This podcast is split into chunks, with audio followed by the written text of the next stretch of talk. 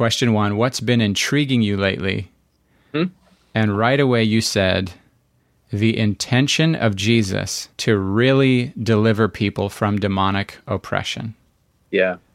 Say more about that.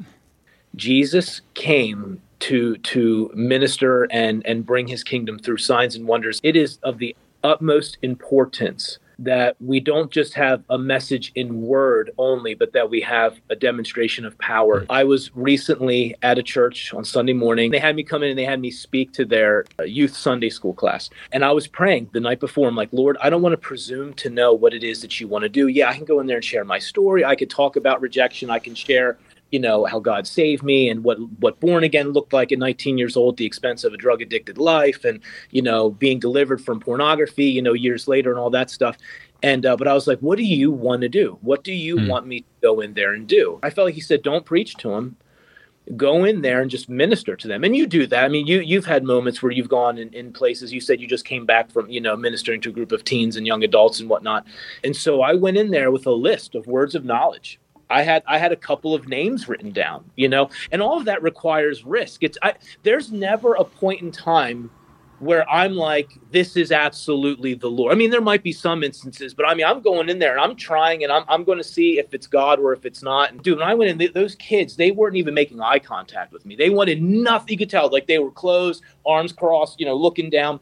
And uh, and then they got to, they started to see well, the first the first thing I went in there, I said is, "Hey, does anybody in here have, get nosebleeds on a regular basis? I mean, more often than not, it's beyond normal." And uh, and I'm like, I've never had a word of knowledge like that before. Nosebleeds, you know, what's the big deal? Right. And this girl, shy as can be, puts her hand up, and dude, her eyes like lock on mine, and she's like, "How?" I'm like, "Honey, like, how amazing is it that of all the things, all the ailments, all the symptoms."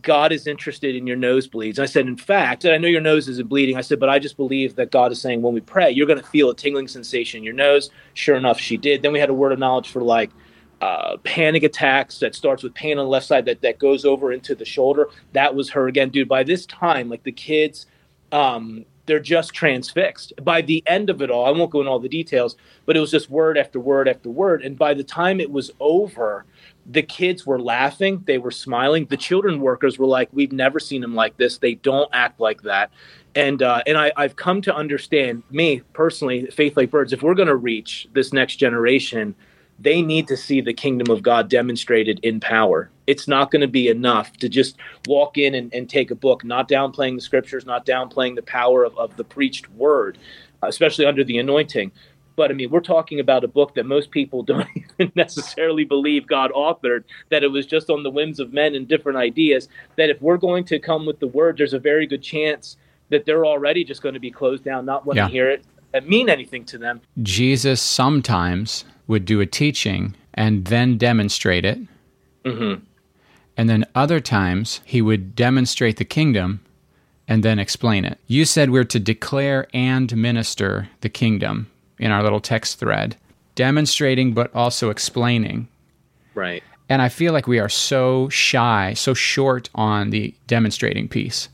Mm. What we're left doing is what we can do if there were no God. The confidence I have, there's certain things, it's the same with prayer. There are certain things that are settled in my mm-hmm. heart that faith for some of those practices, mm-hmm. meaning like I have the absolute faith that God wants to meet with me when I close that door. Yeah, it, doesn't, have, it doesn't feel like a risk. You got it. I have it's and, and it's rooted in experience. So what I always come back to is that He actually mm-hmm. desires me. I mean, yeah. I spent a year of my life meditating on that Song of Solomon seven verse ten. I am my beloved's and His desires for me. So not only is there an identity statement in who I belong to, but it's the fact that my whole life I just wanted somebody to want me. And then finally tapping into that reality that he really longs for me. And I know that there are people that would, would preach that, that, uh, that, that particular book maybe in a different light. Slow down. But, you hunkered down and said, I'm going to take a year and yep. take this truth from Scripture and allow this truth from Scripture.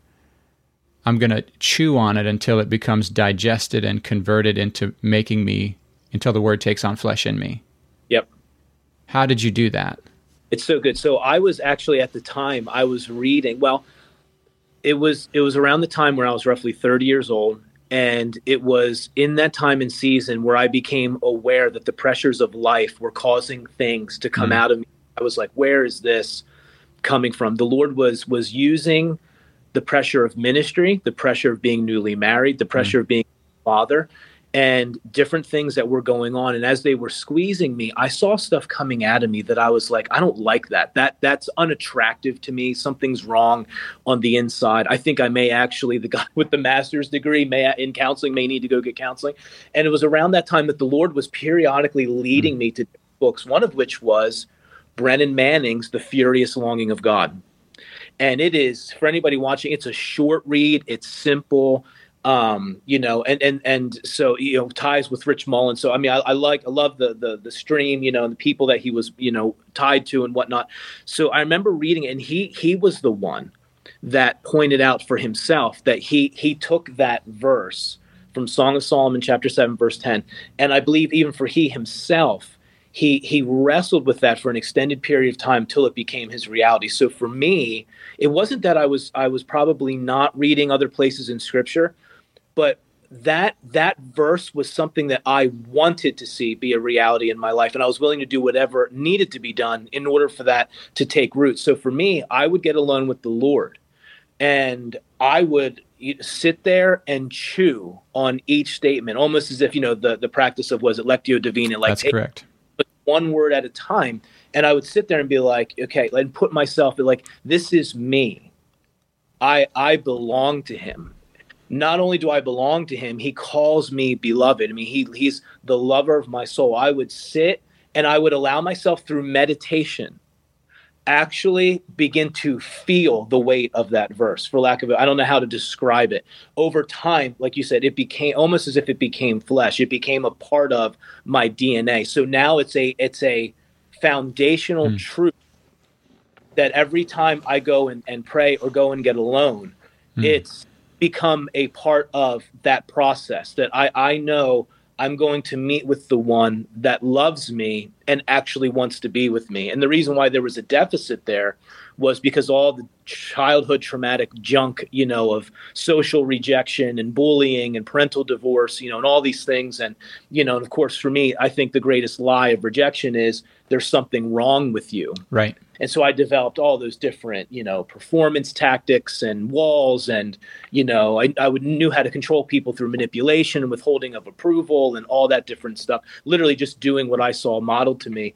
And it took me a little bit to learn God's not like that. But you know, it's amazing how so many of us, and this this was me for years. And I'll be honest, it creeps up sometimes. There can be a temptation to believe, oh, because I did that and missed the mark, God's now disappointed and he's shrinking back and you need to enter back into some dead christian work you know in order to appease him. And because when i was addicted to pornography and after i would use i would feel like i couldn't talk to him for a while until he simmered down a little bit because he was so disappointed. I would constantly hear the voice you know better than that. What's the matter with you? You know of course god had grace for you when you were lost. Now you know better you know.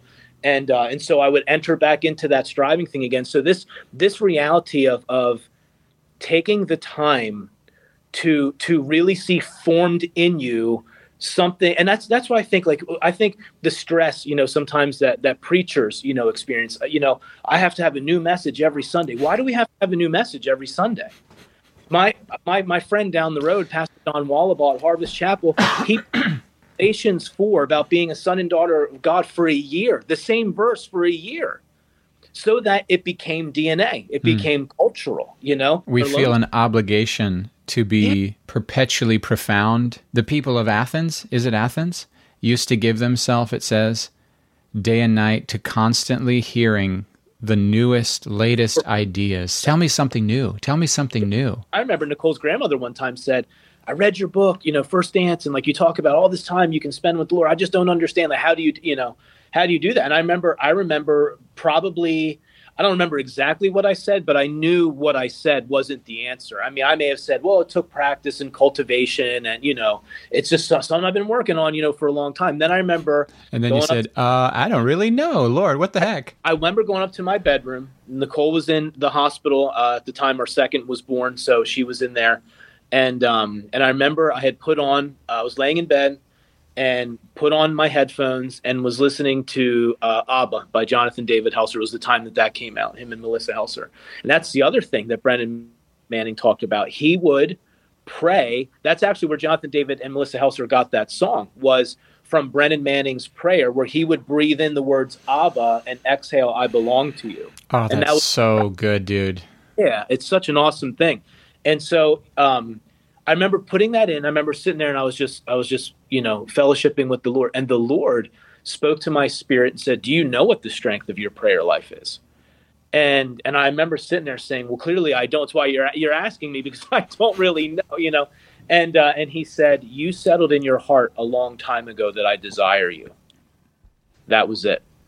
So, and that took that took time. That took uh, diligence in in chewing on and meditating, spending time with, thinking upon. You know that reality. The more the more my mind was given to it, the more more I set my mind upon it, the bigger that it got. You know, mm. it's like feeding it and stuff. And so, along those same lines, when it comes to ministering the kingdom to teenagers. The strength of my ministry or the ministry of God through me is rooted in life experience, the things that I've encountered with him, my hatred towards what used to bind me and how it binds other people, namely, you know, rejection in the lives of, of teens, because I am I am I'm convinced I don't have necessarily scientific data to prove it. I'm, I'm hoping to once once we go through further in this this uh, research project, I'm convinced it's the Goliath of this generation. In the same way, it's settled in my heart that God desires me. It is settled in my heart that these kids, this stuff gets me emotional. These kids are really struggling, and the only thing that's going to matter is if God really shows up. Like for example, I remember I was in the Netherlands a couple years ago, and they wanted me to talk to a room full of refugees from uh, Afghanistan. That is an interesting culture when it comes to fathers and hierarchy and the way that that holds respect. And some of them didn't have very good fathers. They had very authoritative fathers, abusive fathers. And so I'm in there and I'm talking about God as Father intentionally, you know, and how Jesus came to reveal the Father. And I remember the Holy Spirit whispering to me at the end, that's awesome. If you're going to talk to them about the father heart of, uh, you know, my father, fathering heart, my love for them, but if they don't see it, how do you expect them at the end of the day to completely swallow? Because they're that's butting up against life experience. Yeah, their experience is telling them something that you're not saying. And I said, "Hey guys, in an effort to to to show that what I'm saying is true, we're going to pray for healing and God's going to heal you guys." And and he did. He did. It was like Hebrews 2. You know, we went out preaching, God confirming the word, you know, through signs and wonders. Or, you know, they're praying in, in, Acts 4, give us boldness to preach the word while you extend your hand, you know, to do all these things. It's like, God, if I'm willing to do my part, and if I'm willing to go out there and, and you know, say this is who you are and what you're like and what you want to do, then then I need you to be the one that's going to demonstrate it. I'll be as empty as I can be. I'll be a vessel you can move through. But at the end of the day, if you don't show up, yeah, I'm going to look like an idiot. You know, your reputation's on the line, you know, which I know he's big enough to handle. You do take risks like maybe I'm hearing God here, maybe I'm not. Those are the risks you're taking.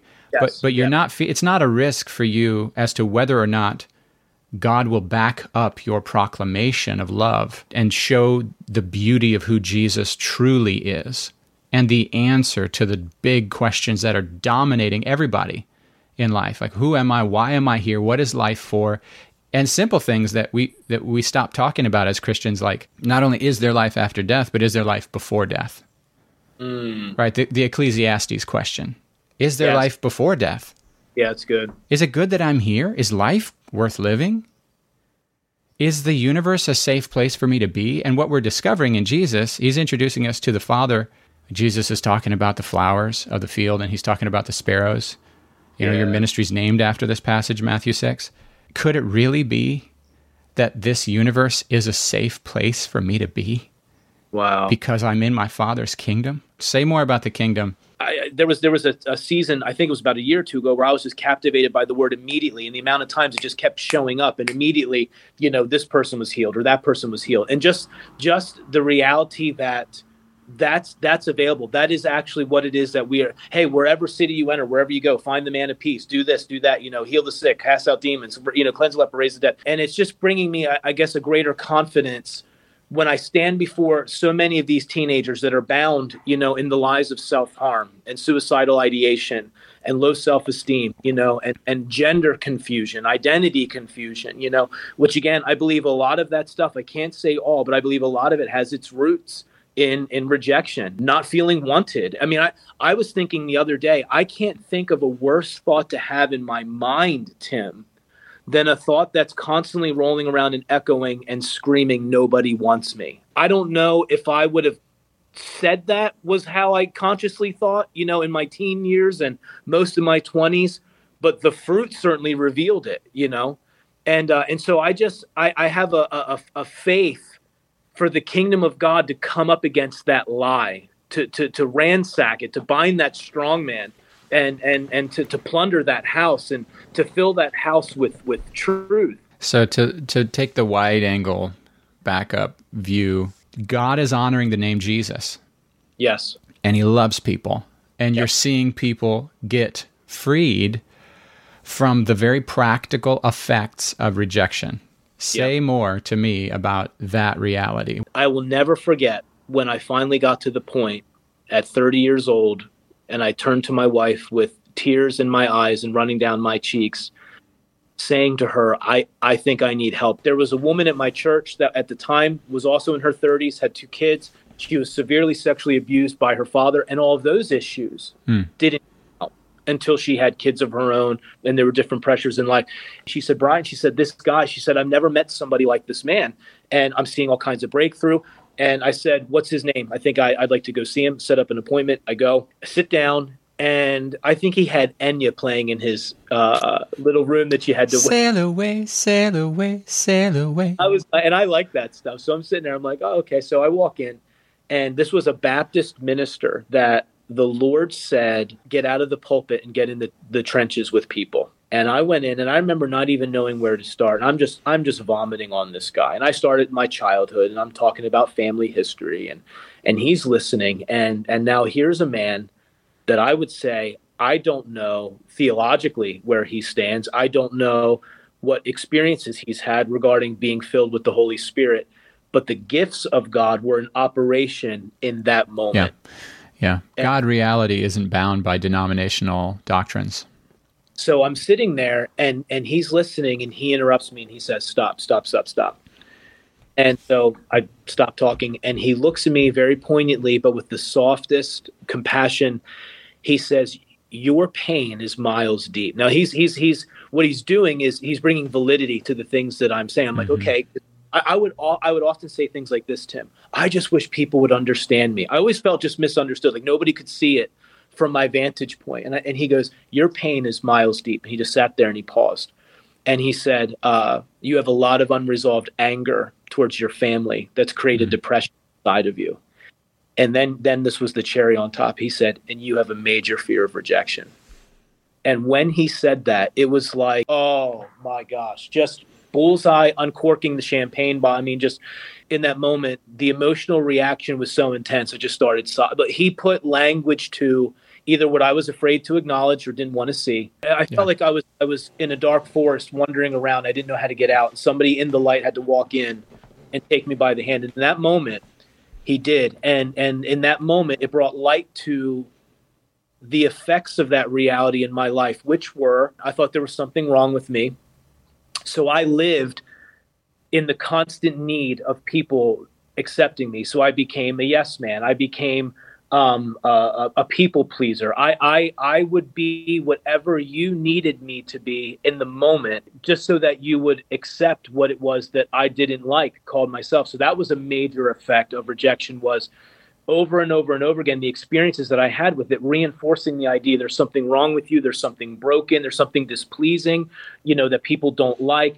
Well, I'm thinking if, if you can't like me, then how am I, you know, going to like me? I, I, I found it very, very difficult to, to allow people to get close to me um, to really, at the end of the day, get to know me, to trust people with what was really on the inside of here. So here I am starving for the very thing that I want, but I'm not allowing anybody to give me. There was addictions in my life. There was the escape of, okay, I don't feel good about me in here. I don't have any love towards myself. I don't like who I am.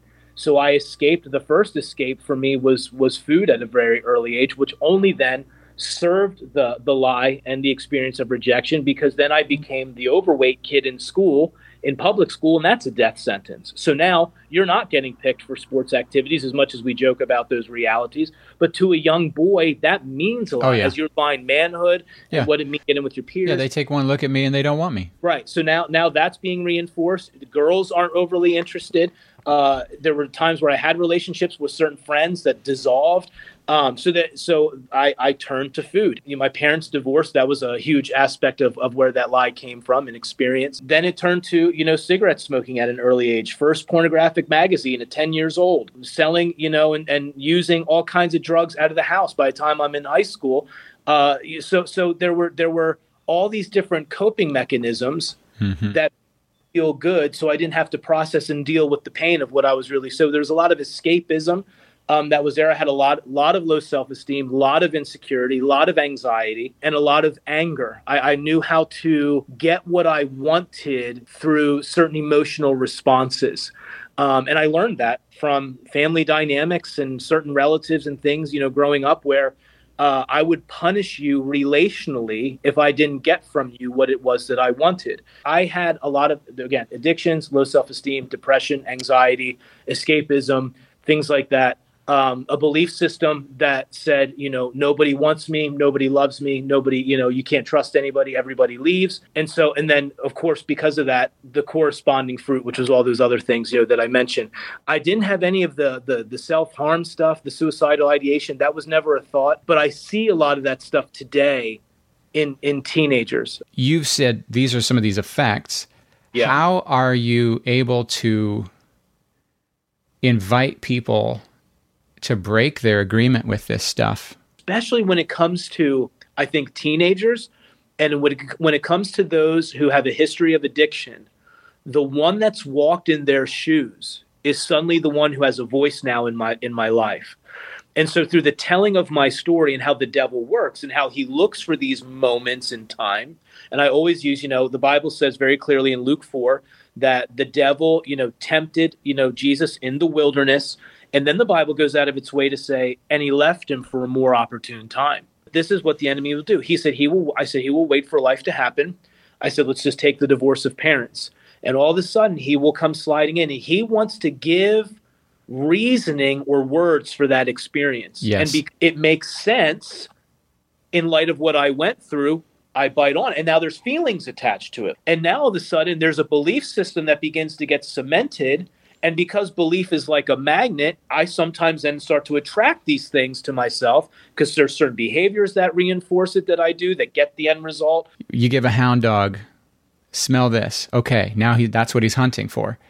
And Good. these experiences become search images the belief I am rejected and I'm worthy of rejection and no one's going to love me and you can't trust people and here it comes again and see it's happening. Why does this always happen? It always happens to me. Even if it's not happening, I'm believing it's about to happen. Yeah. I'm braced for it. When you're rejected, you know, oftentimes the greatest bleeding we do is the bleeding nobody can see. Mm-hmm. Some of you guys feel like fruit. Yeah, I, I'm not going to take that fruit. It's bruised. I don't want to eat that banana. Look at it, you know, or that apple. It's brown and I said, a lot of you guys, you feel like through the different bruising that's taken place emotionally. You the Bible says he was, you know, in certain translations, he was bruised. I said he didn't just bleed outwardly. There was an internal bleeding that took place through that pummeling, through that rejection that can heal the deepest wounds of the soul inside, where he didn't just bleed for the things that you did to others, you know, but they're the reality of what's been done. Surely our griefs he himself carried and bore you know?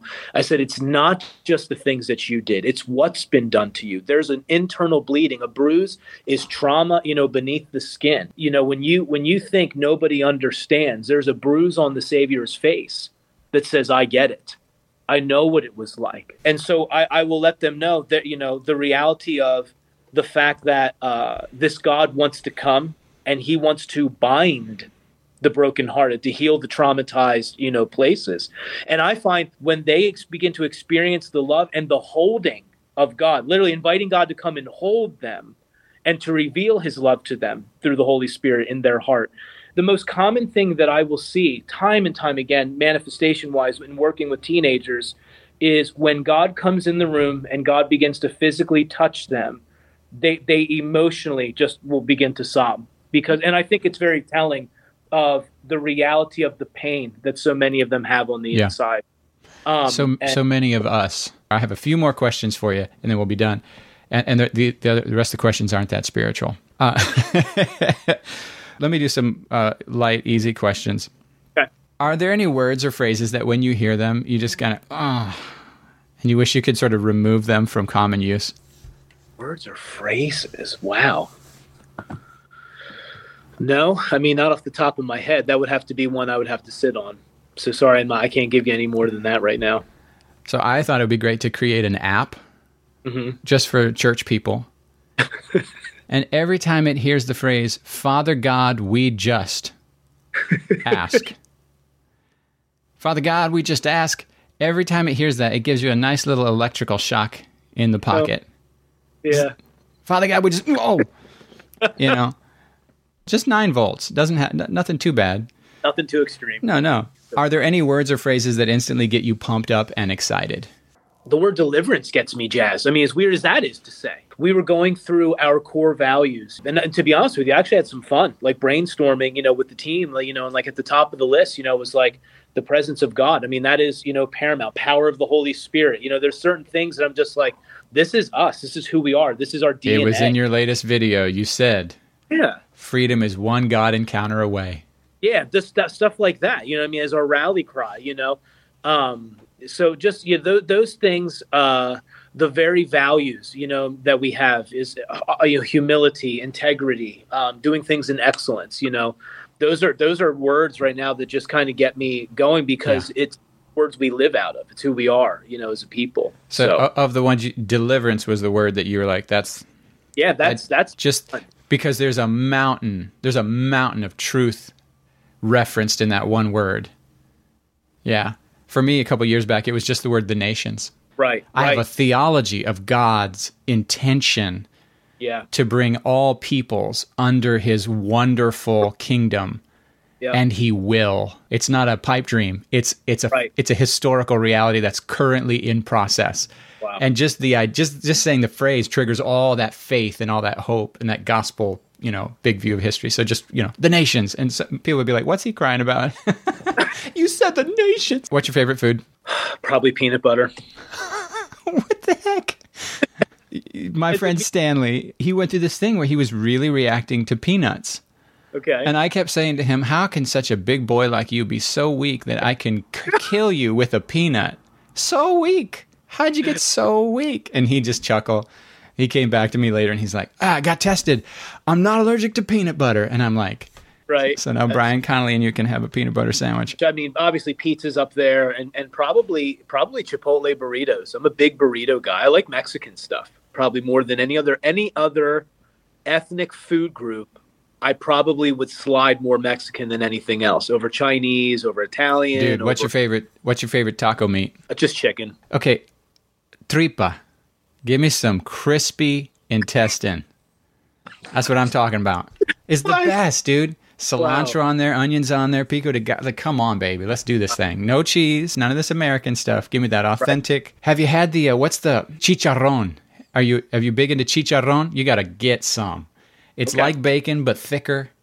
Oh wow! Yeah, but when you go ask for it, make sure you roll that R. I was on a huge barbecue kick for a while because I've done some ministry down in Texas, and I was like, these guys know It's a thing, dude. oh my i guess it's like a religion down there i mean everything centers around it i mean the dry rub that they use i mean i was like in rib heaven pulled pork heaven and i was like i need to find that around here Yeah. Everyone tries to hide the meat behind the behind the sauce down there they let the meat speak for itself with Come these on now. blends and i'm like I, I just have never had anything like it. So somebody pulls out the A1 steak sauce yeah, to pour it on this ribeye or whatever, and the whole table looks at them like there's sin in the camp. that's it. well, the, the way you eat Bricker's fries is with vinegar. That's correct. If they catch you putting ketchup on it, it's it's just like you said with the A1 thing. It's it's like a sin. Like it's like they look down their nose at Mm-hmm. you as you ketchup bottle and begin using it. It's fascinating. You're darn right. That's how we. That's how we do with Thrasher's fries. We call them beach fries. Salt and you go. vinegar, baby. Malt, malt Yeah. vinegar, not just any vinegar. Right, right. Okay, favorite band from the '80s that you still enjoy? Oh my goodness! Oh, I love this. Uh, Def Leppard would be up there, um, and I also, to be honest with you, loved um, Phil Collins. I started resurrecting, um, like Gen- uh, like when he was with Genesis. Yeah, and also when he was on his own, when he was doing his solo thing. Like I, I love that song that goes "Take, Take Me Home" because I don't remember. Do you know that song? No. Yeah, you would if you heard it. I, I, I love the drum beat in it. So I mean, because you're talking about synths and all those different things that were just like interesting sounds, you know, back then. But yeah, I mean, INXS was a big one for me. I liked them. I know some people loved, you know, Guns N' Roses. I mean, I, some of their stuff was okay, but yeah, I would say probably INXS. And then there was a, a group called uh, Information Society. They were the guys that did that. I want to know what you're. Tell me what's on your mind. I'll have to send you. I'll have to send you my '80s playlist now because I. It's funny because I keep telling people I'm like nothing says fall to me like a good '80s playlist. So there that's what I'm around listening to. Uh, ironic. Okay, '90s. What about '90s? Best band of the '90s. Best band. Okay, fine. Best musical artist and or band of the '90s. Gosh, like that. That I don't know. I mean, I could tell you my who some of my favorites were. I mean, Pearl Jam would be up there uh, towards the would probably yeah, yeah, be. Yeah. I was a huge Rusted Root fan. That's where my love for hand drumming came from because they were around then. I have a, I, I have a '90s playlist. I, will tell you who I really liked in the '90s. I felt like didn't get enough credit was Collective Soul. Oh, fantastic! There's some of these guys that that have been on tour around here. Uh, like Bush and Blur and uh, Candlebox and I remember these bands. Yeah, Candlebox. So and I'm and so like there there's a kid here. He's an old soul. He's 18 years old, but all he listens to is the 90s. He went and saw Bush, Candlebox, and he's constant. It just cracks me up. I'm like I'm like dude, like you actually have some good taste in, in music. If I'm honest. Oh man, so. some of these kids, man, they give me a lot of hope. Stan says this. He says. Man, he gets mad now. Stanley gets mad now. He says, I'm so sick and tired of people complaining about this next generation. As far as I can tell, their heads are screwed on straighter than ours. You know? What? He's like, our generation's kind of garbage, but their generation gives me some hope. Final question If you could do any career for a year anywhere in the world, what would you do? Where oh. would you live? Jeez, any career anywhere in the world. Just for a year. Just for a year. That's a tough one for me because there are certain things I really enjoy doing, feel like that I'm gifted at doing, like writing. And it's like, could I vision myself going away, locking myself away somewhere for a year, getting really creative? Because I was telling, uh, I took my oldest daughter out to eat the other night, and I said, we were talking about classes, favorite classes you know you had when you were growing up. I said, honey, my favorite class, still to this day, I was in ninth grade. I said I had an English teacher that it was a creative writing class, and that's all we would do. And I said, and that's where my love for writing, you know, really came from. But um, so that that could be one where I would do it. No clue. Um, Not a cabin in the mountains or the woods or anything. It, like that's I'm I'm more of a mountain guy than I'm a beach guy. That that would be intriguing to me to have the freedom to be like this is what I'm doing, to let the let the the creative faculties roll. That would be pretty awesome. That's not that wild to me. I'm like, okay, so Brian, here's what you do. You go, hey Nicole, you're amazing. I'm gonna leave for two weeks. I'm gonna be in a cabin. I won't have my phone on except for one hour a day. I'm going to have a 1929 Corona typewriter and some wood fire Dude, and some stinking, some stinking. I don't know what you got to eat. Something that doesn't require you to do a lot of work to to upkeep. Right. And I'm going to go out there and I am going to just see what comes out of me as I write. Yeah, it's good. And if nothing happens, I had a good vacation, me and the Lord, in the woods for two weeks. Yeah. It's so funny. We fantasize about how amazing it would be to be to be go back in nature and not have all these terrible modern gizmos. But as soon as you like we come home from being away from where the Wi-Fi connects immediately and automatically and everything, we're like, ah, this is better. Yeah. uh, could you end us by praying yeah. for anyone who during this conversation was hearing what you were sharing about rejection and saying, I'm the one. Yeah. Yeah, let's do that. Father, we just thank you right now. There was actually something else that came to my mind when you were saying that to him about praying. So I'll start with the one you mentioned. Father, we just we thank you for anyone that was watching this message, Lord, that spoke up and said, Man, that's me. It's like you're reading my mail. I can relate to that.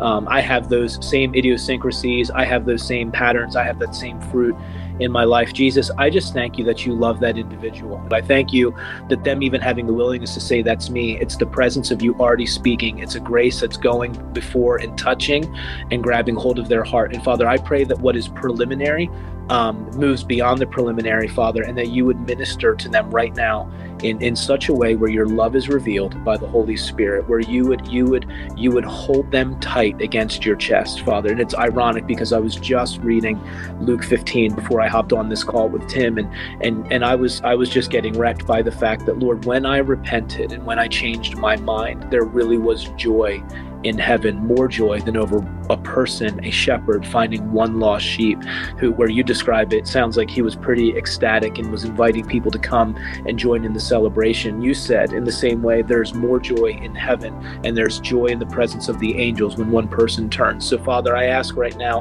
that the rejected heart would would turn from pain and turn to your embrace right now. And, uh, and and would and would choose to leave behind every wall that it's built and and would would see in the eyes of love that you're trustworthy, that you're good, and that you're faithful. And uh, and I just ask and pray for an experience with those realities right now to come upon the one that says rejection has been a part of my life. It's been hard for me to separate my identity from it. It's who I am. I anticipate it.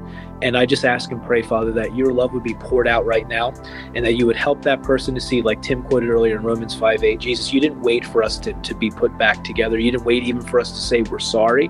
There wasn't even an invocation of us screaming, Jesus, would you come?